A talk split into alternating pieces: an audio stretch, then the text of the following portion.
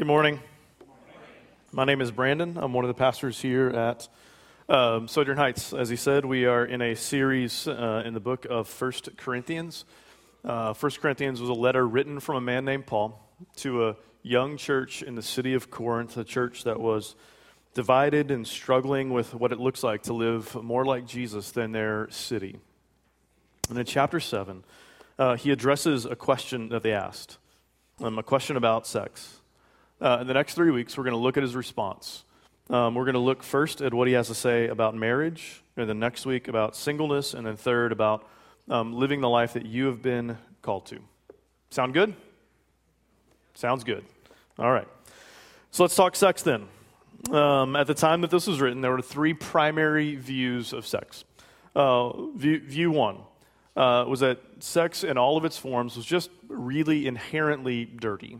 Right? The idea of this, the, the philosophy this rose out of, is the idea that the, that, the, that the body is bad, the soul is good. And so anytime that you're having sex in any form, it's, it, it's physical, it's with the body, and so it's just inherently dirty. Today, this is often the more uh, religious view of sex. The second view uh, at the time was that it's just an appetite right? It's just an appetite. It's like being hungry. You're hungry, you eat. You feel sexy, you sex. That's what you do.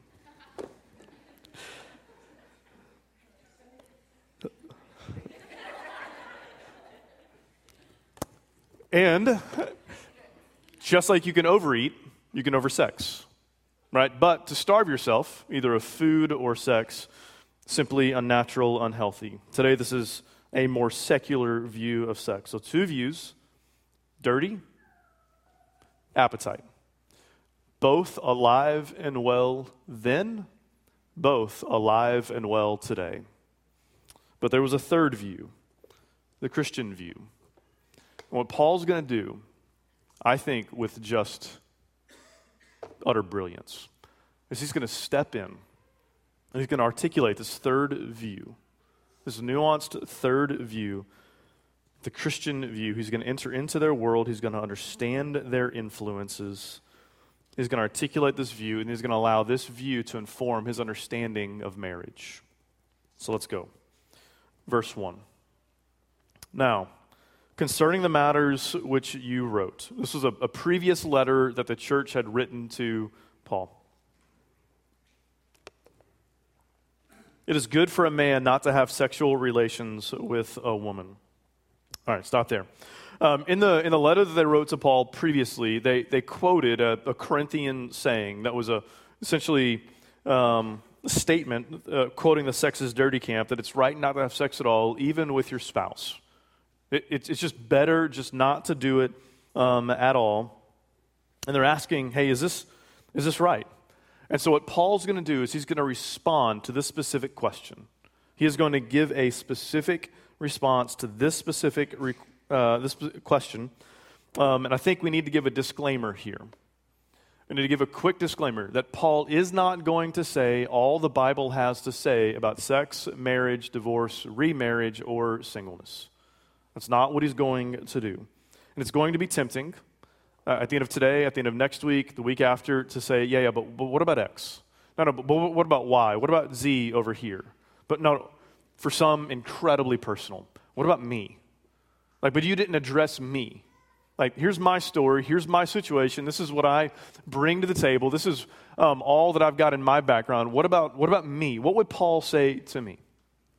They are all going to be legitimate questions, but we are not doing topical sermons on marriage, singleness, the life we've been called to. We're doing 1 Corinthians 7 sermons on marriage, singleness, the life that we have been called to. And so we're going to see how Paul draws on the Bible in his answer, but we're going to take his answer in 1 Corinthians 7 in this local context and apply it to us.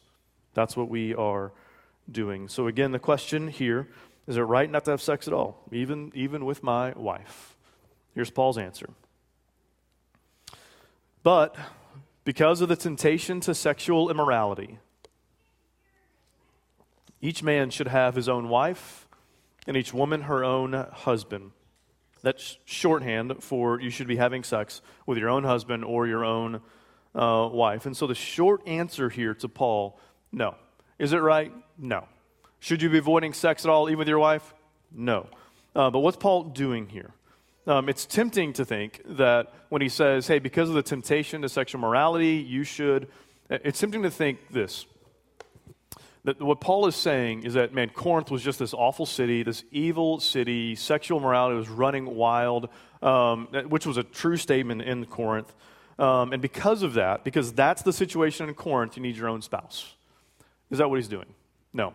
Here's what he's doing he's drawing on the Proverbs. The Proverbs that would say, hey, one of the roles of a spouse is to be a check on sexual morality and temptation. Let me give you an example Proverbs 5 18 to 20. Let your fountain be blessed and rejoice in the wife of your youth, a lovely deer, a graceful doe. Let her breasts fill you at all times with delight. Be intoxicated always in her love. Which, by the way, one, um, I don't know if it was a book or a commentator where I found it, but it was, I, I loved this line. It was set apart on its own on the page. The Bible is a horrible book for the, uh, for the prudish. Verse 20 Why would you be intoxicated, my son, with a forbidden woman and embrace the bosom of an adulteress? See, spouse being a check on immorality is not new. Paul is drawing on the Proverbs, applying the Proverbs to this situation, this local situation in Corinth. And in doing so, here's what he's saying temptation is not a Corinthian issue. It's not a Corinth issue, it's a human heart issue. It's a human condition issue, which we're going to find our way back to in a minute. Uh, but let's keep talking sex with Paul. Because now in verse 3, he's going to begin explaining his answer uh, in verse 2. And his explanation is simply nothing short of revolutionary and unprecedented almost.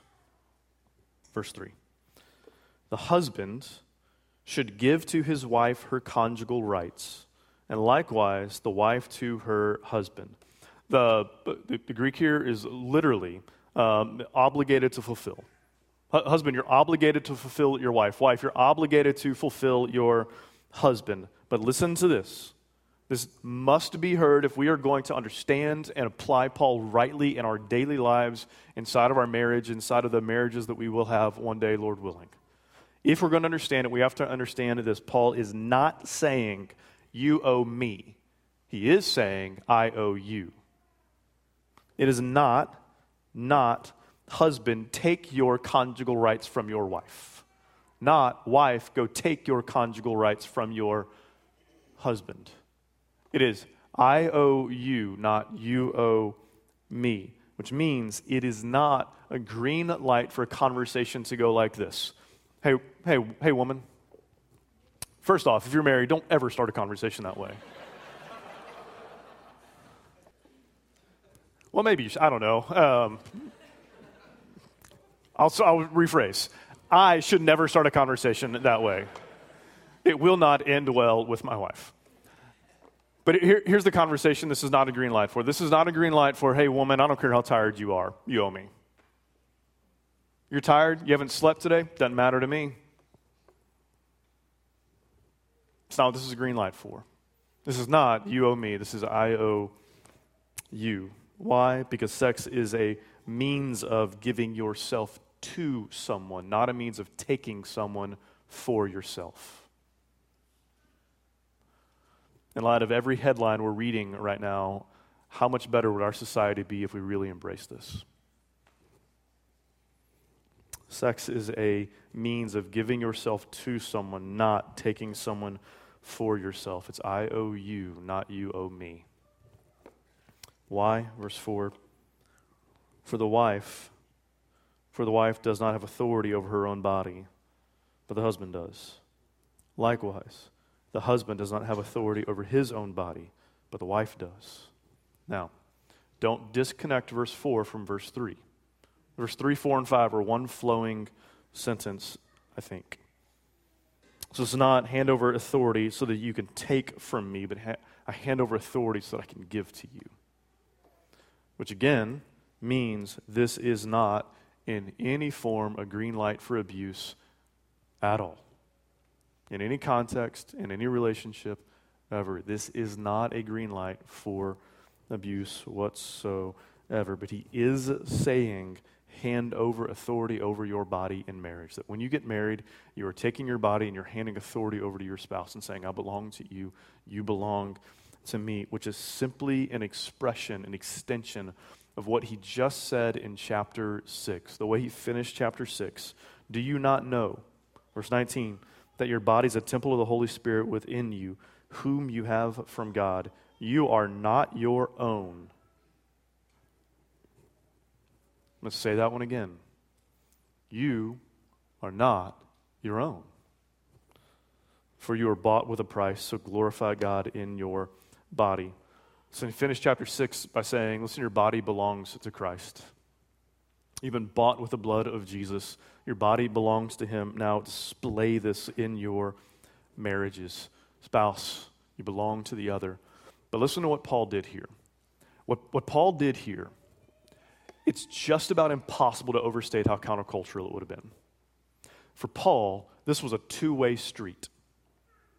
This was wife, you belong to your husband. Husband, you belong to your wife. And, and in the first century, in the, in the day that Paul was writing in here, let me tell you what, what, what no one believed. Wives belong to their husbands. Husbands never belong to their wives. Never. Never. Never. In fact, listen to D.A. Carson. It is possible it, that's not true. It is not possible to find another reference in the literature of the ancient world which teaches that the husband surrenders his body exclusively to his wife on marriage. In fact, listen to this.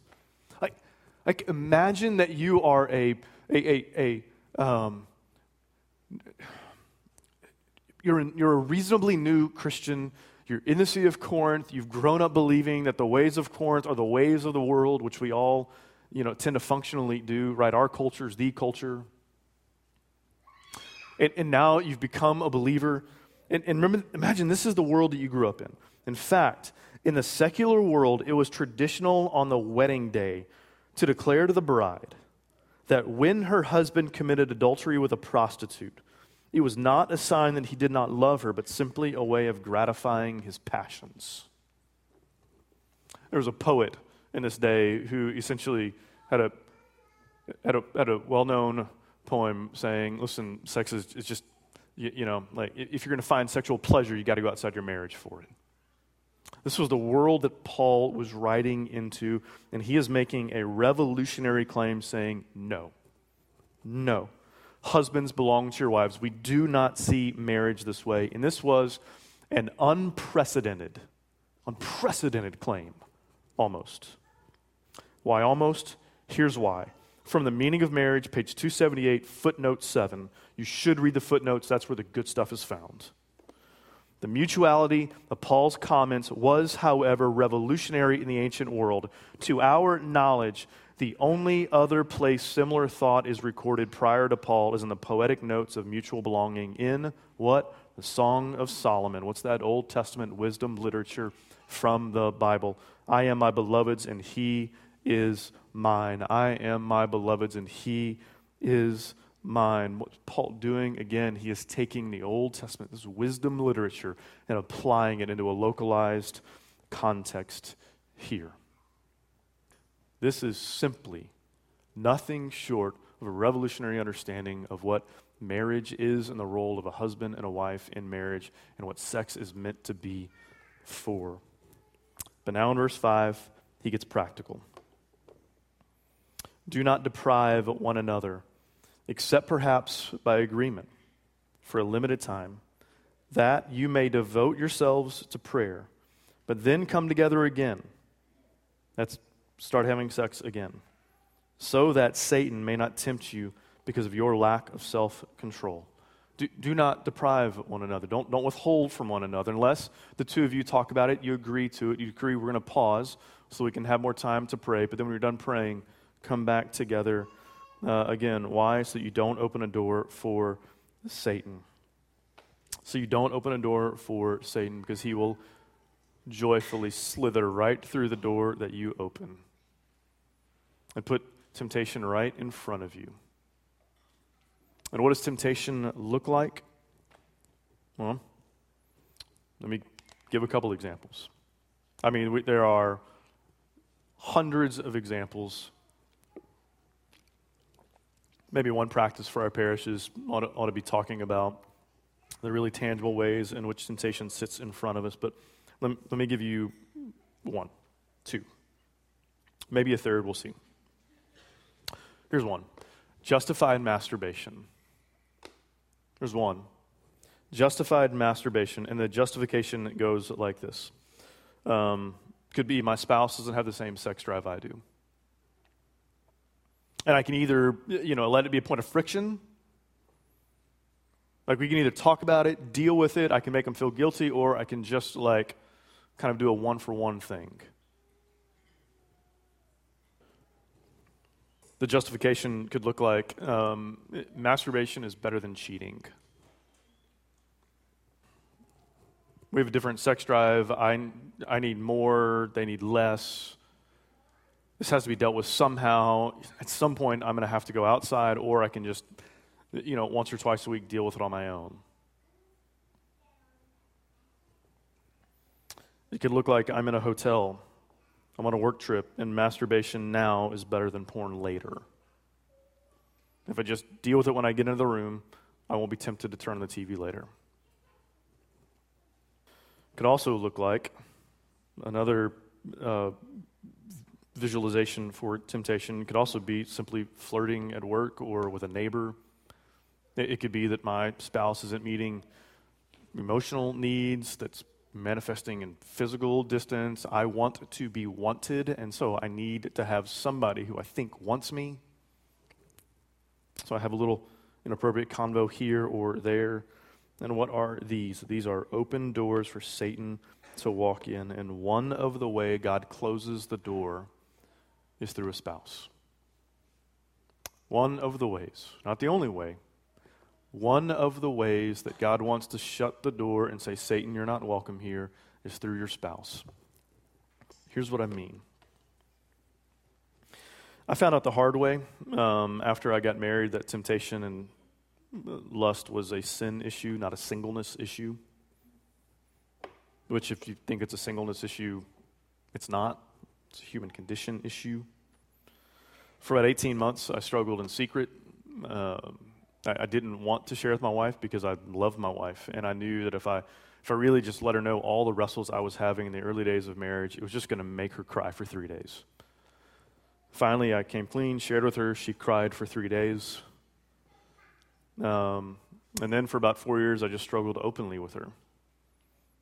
Right, the battle was still there, but I, but I was open with my wife. And then about four years ish into marriage, we're living in Dallas. Um, we're having breakfast. I can still see it like it was yesterday. Sun coming through the window in the kitchen. My wife standing there, and, and I just said, "Hey, I need to, I need to talk to you, babe." And uh, told her that I, I stumbled again last night. And my wife just started to cry. Um, and her response was, why, why didn't you wake me up? Like, I'm in this with you. I'm in the fight with you. I'm in this with you. Her point God gave me to you and you to me. Let's fight together. Let's not fight on our own. By the way, this was a profound moment in my life, for me, and for our marriage. And so yesterday I asked Amanda if I was okay to share this with you, and she said, Yeah, I don't know what you're talking about. Um, I don't remember that at all. cool.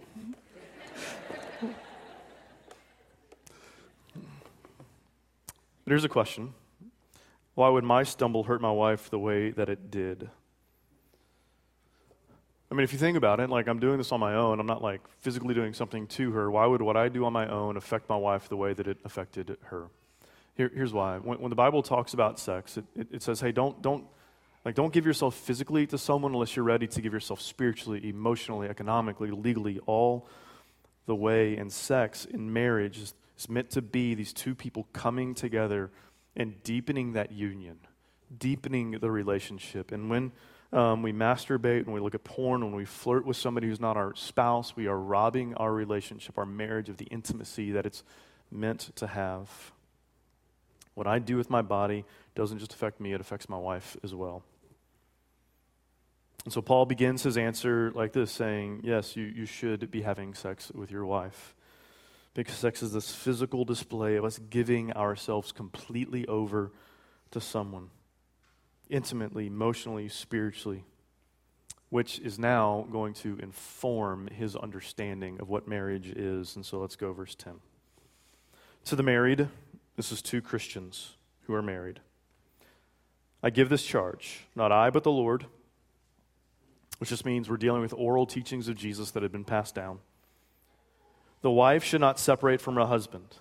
But if she does, she should remain unmarried or else be reconciled to her husband. And the husband should not divorce his wife. So, wife, don't separate, which was first century for how you got divorced. Um, uh, husband, don't divorce, di- divorce your wife. If you do, remain unmarried. Uh, uh if you want to get remarried, you come back together and marry one another.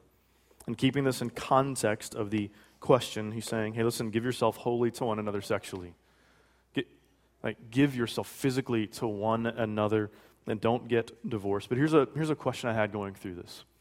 There's, there's a, a, a reasonably well known teaching of Jesus known as the exception clause. It's Matthew 19 at 9. There's a lot of debate about what this means, why it's only in Matthew, all legitimate, but let me read it to you. It says, And I say to you, whoever divorces his wife except for sexual immorality and marries another commits adultery.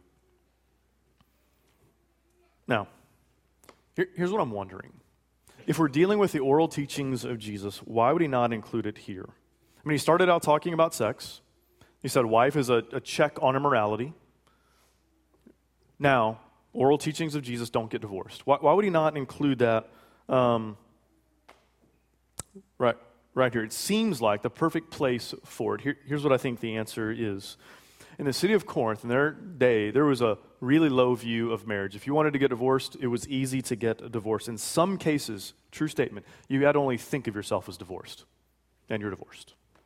Like, incredibly low view of marriage, easy to get divorced. And I think what Paul is doing is he is making a contextualized application of Jesus' teaching and saying, no, no, we, we don't think of marriage that way. We don't view marriage that way. We don't simply fall in and out of love with one another. We, we don't just decide we're no longer compatible. That is not how we view marriage. The church does not view marriage the way Corinth views marriage. I think that's what he is doing here. Um, why? We'll get to that in a minute. For now, verse 12. To the rest I say, I, not the Lord, so no longer uh, quoting oral teachings of Jesus, that if any brother has a wife who is an unbeliever, that she consents to live with him. He should not divorce her. If any woman has a husband who is an unbeliever and he consents to live with her, she should not divorce him. So he pivots here to where we have uh, a couple where it's one Christian, one non Christian, where um, presumably you had a married couple and then the church was planted, it begun, somebody shared the gospel with one of them, they believe the gospel has now invaded this family. Um, and the question would naturally arise well, then do I need to divorce my spouse over here? And he's saying, no, because you become a Christian does not mean that you now get divorced. It's not what it's for, but this would have brought up real life issues. For that couple, this would have brought up real life, serious issues. And Paul's going to dive right into it, verse 14. For the unbelieving husband is made holy because of his wife, and the unbelieving wife is made holy because of her husband. Otherwise, your children would be unclean. But as it is, they are holy. Now, remember, Paul's responding to a question about sex. And so there would have been a natural question that a married couple in this situation would have asked. Here would have been the question If I've been cleansed by Jesus, right, if I've come to faith in Jesus, the blood of Jesus has cleansed me, does now sex with my non Christian spouse defile me? And if the answer is yes, what does that mean about my child? In other words, what, what does God think of me and what does God think of my child? Is what I'm doing taking what you've cleansed and making it dirty again? Paul is saying? Short answer no. No. Saying when God thinks of you and he thinks of your spouse, he sees you influencing your spouse, not the other way around. That's why, that's why there's a verb. Make, spouse is being sanctified. Verbal. It's happening to them. When I, when I think of you, when I think of this family where there's one believer, I see the, the believer, my, my, my, my child. I see you influencing the spouse. And then, and then when it comes to your child, what about your child? no. No, no, no. Don't, don't worry. Your child's clean. When the Lord looks down on your lineage, he says they're holy, beautiful set apart from the world, set apart to God. And in the context, he's saying, hey, listen, stay married. Stay married. When it comes to how God sees you or sees your child, you don't, you don't have anything to worry about. Verse 15. But, but if the unbelieving partner separates, let it be so. In such cases, the brother or sister is not enslaved God has called you to peace. For how do you know, wife, whether you will save your husband? Or how do you know, husband, whether you will save your wife? He's saying, listen, if the, if the non Christian, if they, if they want to leave, let them go. We have a God of peace. You're not bound to that marriage anymore. You, you don't know, by the way, if forcing them to say, stay, and there were plenty of cultural mechanisms to try to force somebody to stay uh, in first century, first century Corinth. You, you don't know if forcing them to stay is going to lead to their salvation or not. So don't, don't, don't. We have a God of peace. Trust the Lord with that. But let me tell you, let me tell you what I find striking here. Let me tell you what I find striking. That what Paul assumes, Paul assumes that if you are fighting for your marriage, like if you're if you're fighting and you're going, you're just like, you're, you're, screaming, trying to hang on to the marriage as, the, as the, the unbelieving partner tries to leave. It's out of concern for the salvation of your spouse, not, hey, you don't know what you're going to get. Like, you don't know what you've had. You have no idea what kind of husband or wife I've been. You don't know what I've been through. It's out of concern and care and love and hope for the salvation and redemption of your spouse. Why would Paul assume that? Let me tell you why Paul would assume that. Because you know what else Paul would assume? Paul would assume that one of the marks of having the gospel invade your life is that now your primary concern is the gospel invading the lives of those around you. That's one of the marks that Paul would see. The gospel become the lens by which you see all of life. Like if I if I imagine if I imagine Paul having written this letter and then you know, six months later, he comes and he's in Corinth and he's having a meal with the church and they're, they're having a good glass of wine and they're talking about life. I, I imagine Paul going, hey, hey listen, listen when, when, I was writing that, let me, let me tell you what I was trying to get through, what I was trying to nuance in there and drill in there is this. Like, let the gospel define sex and marriage for you. Let the, let the gospel become the lens by which you live your life relationally, the lens by which you see the world. Like when I, when I said, hey, you, you should give your bodies wholly to one another, hand over authority of your body to one another. You, you, know why I, you know why I said that? You know why I said that? Because that's exactly what Jesus did on the cross. Exactly what he did. That is what Jesus did on the cross, handed over authority of his body for the good of another, for the good of his bride. That's you. You know why I said don't, don't get divorced? Because you know what Jesus says to you? I'll never divorce you. I'll never leave you. Never. You're my bride. I'm not going anywhere. Hey, hey, bride, if you walk away, you walk away, but I'm not going anywhere. You are my bride. He says, You are Christ beloved. Now go reflect the death of Jesus in the life of your marriages. Give yourself to one another as Jesus gave himself for you. Say to one another, I will never leave you because Jesus says to you, I'll never leave you. And if we do, then verse 39 simply becomes the natural way that we would see marriage. That a wife is bound to her husband as long as he lives.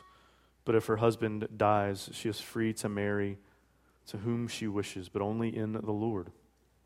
And if sex and marriage are defined by the gospel, become reflections of Jesus giving himself to you, why would you see marriage any other way? Why would you see it any other way than this lifelong binding of yourself to another? But if that other passes away, dies, then hey, listen, you're, you're free. You're free to get remarried. Anybody you want, almost. It's got to be in the Lord. It's got to be two believers. Why? Because marriage is an earthly shadow with an eternal substance. It's an earthly picture of an eternal relationship with Christ. But then he closes out in verse 40 Yet in my judgment, she is happier if she remains as she is. And I think I too have the Spirit of God. So, why, why, in my opinion, she's happier if she remains as she is? Well, um, th- there's a lot going on that uh, Drew will probably touch on some next week when we talk singleness, but let me, let me, let me at least say this about it. In this little statement by Paul, he, he's saying this. He's saying, Your life is not inferior if you are single, either never married or widowed. Your life is not inferior. Why? Because marriage is not the ultimate relationship. It is a beautiful gift that should be held in high esteem. It should not be denigrated the way Corinth denigrates it, but don't idolize it either. Don't substitute the shadow for the substance. Love your spouse. Give yourself fully to your spouse in every possible way, but don't let your spouse become a savior. Why? Why give yourself fully, completely, emotionally, permanently to your spouse without letting your spouse become a savior? I can't say it better, so I won't try. In the Old Testament, God is saying constantly, I'm the husband and Israel is my bride. In the New Testament, Christ is the bridegroom and the church is the bride. Let me tell you what that means. The Bible says sex is a model and a foretaste of the ecstasy of knowing Him perfectly. In heaven, we know Him face to face and we enter into a union of love with Him and all other people who love Him. On that day, there's going to be a deep delight and towering joy and deep security of such nature that the most rapturous sex between man, a man and a woman is just an echo of it. What if that's how we saw sex? Like, what, what if that's how we saw sex inside of our marriages as an echo of eternity? As nothing less than a glorious, glorious echo.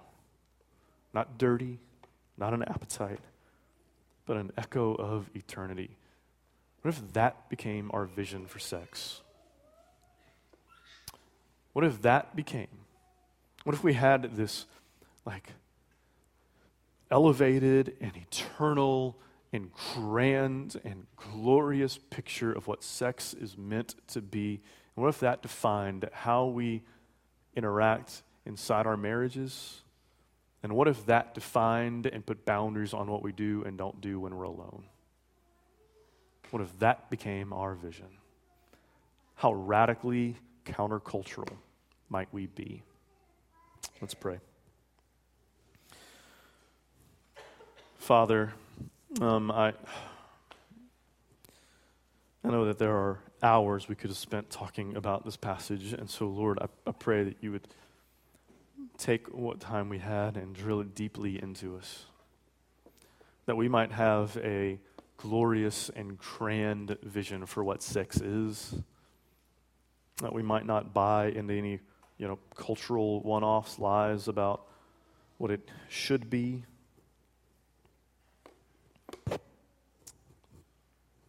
And I pray for those who are sitting in here right now and who, for, for them, this is real life stuff going, but what about me? Like that didn't that didn't hit my exact situation. I pray that they would know that you love them, that you're with them, that you're near to them. But would we? Would we as a community, in the context of our marriages, would we be a people who give ourselves completely to one another? as just a simple reflection of Christ having given himself for us and us giving ourselves to him. We ask in Christ's name. Amen.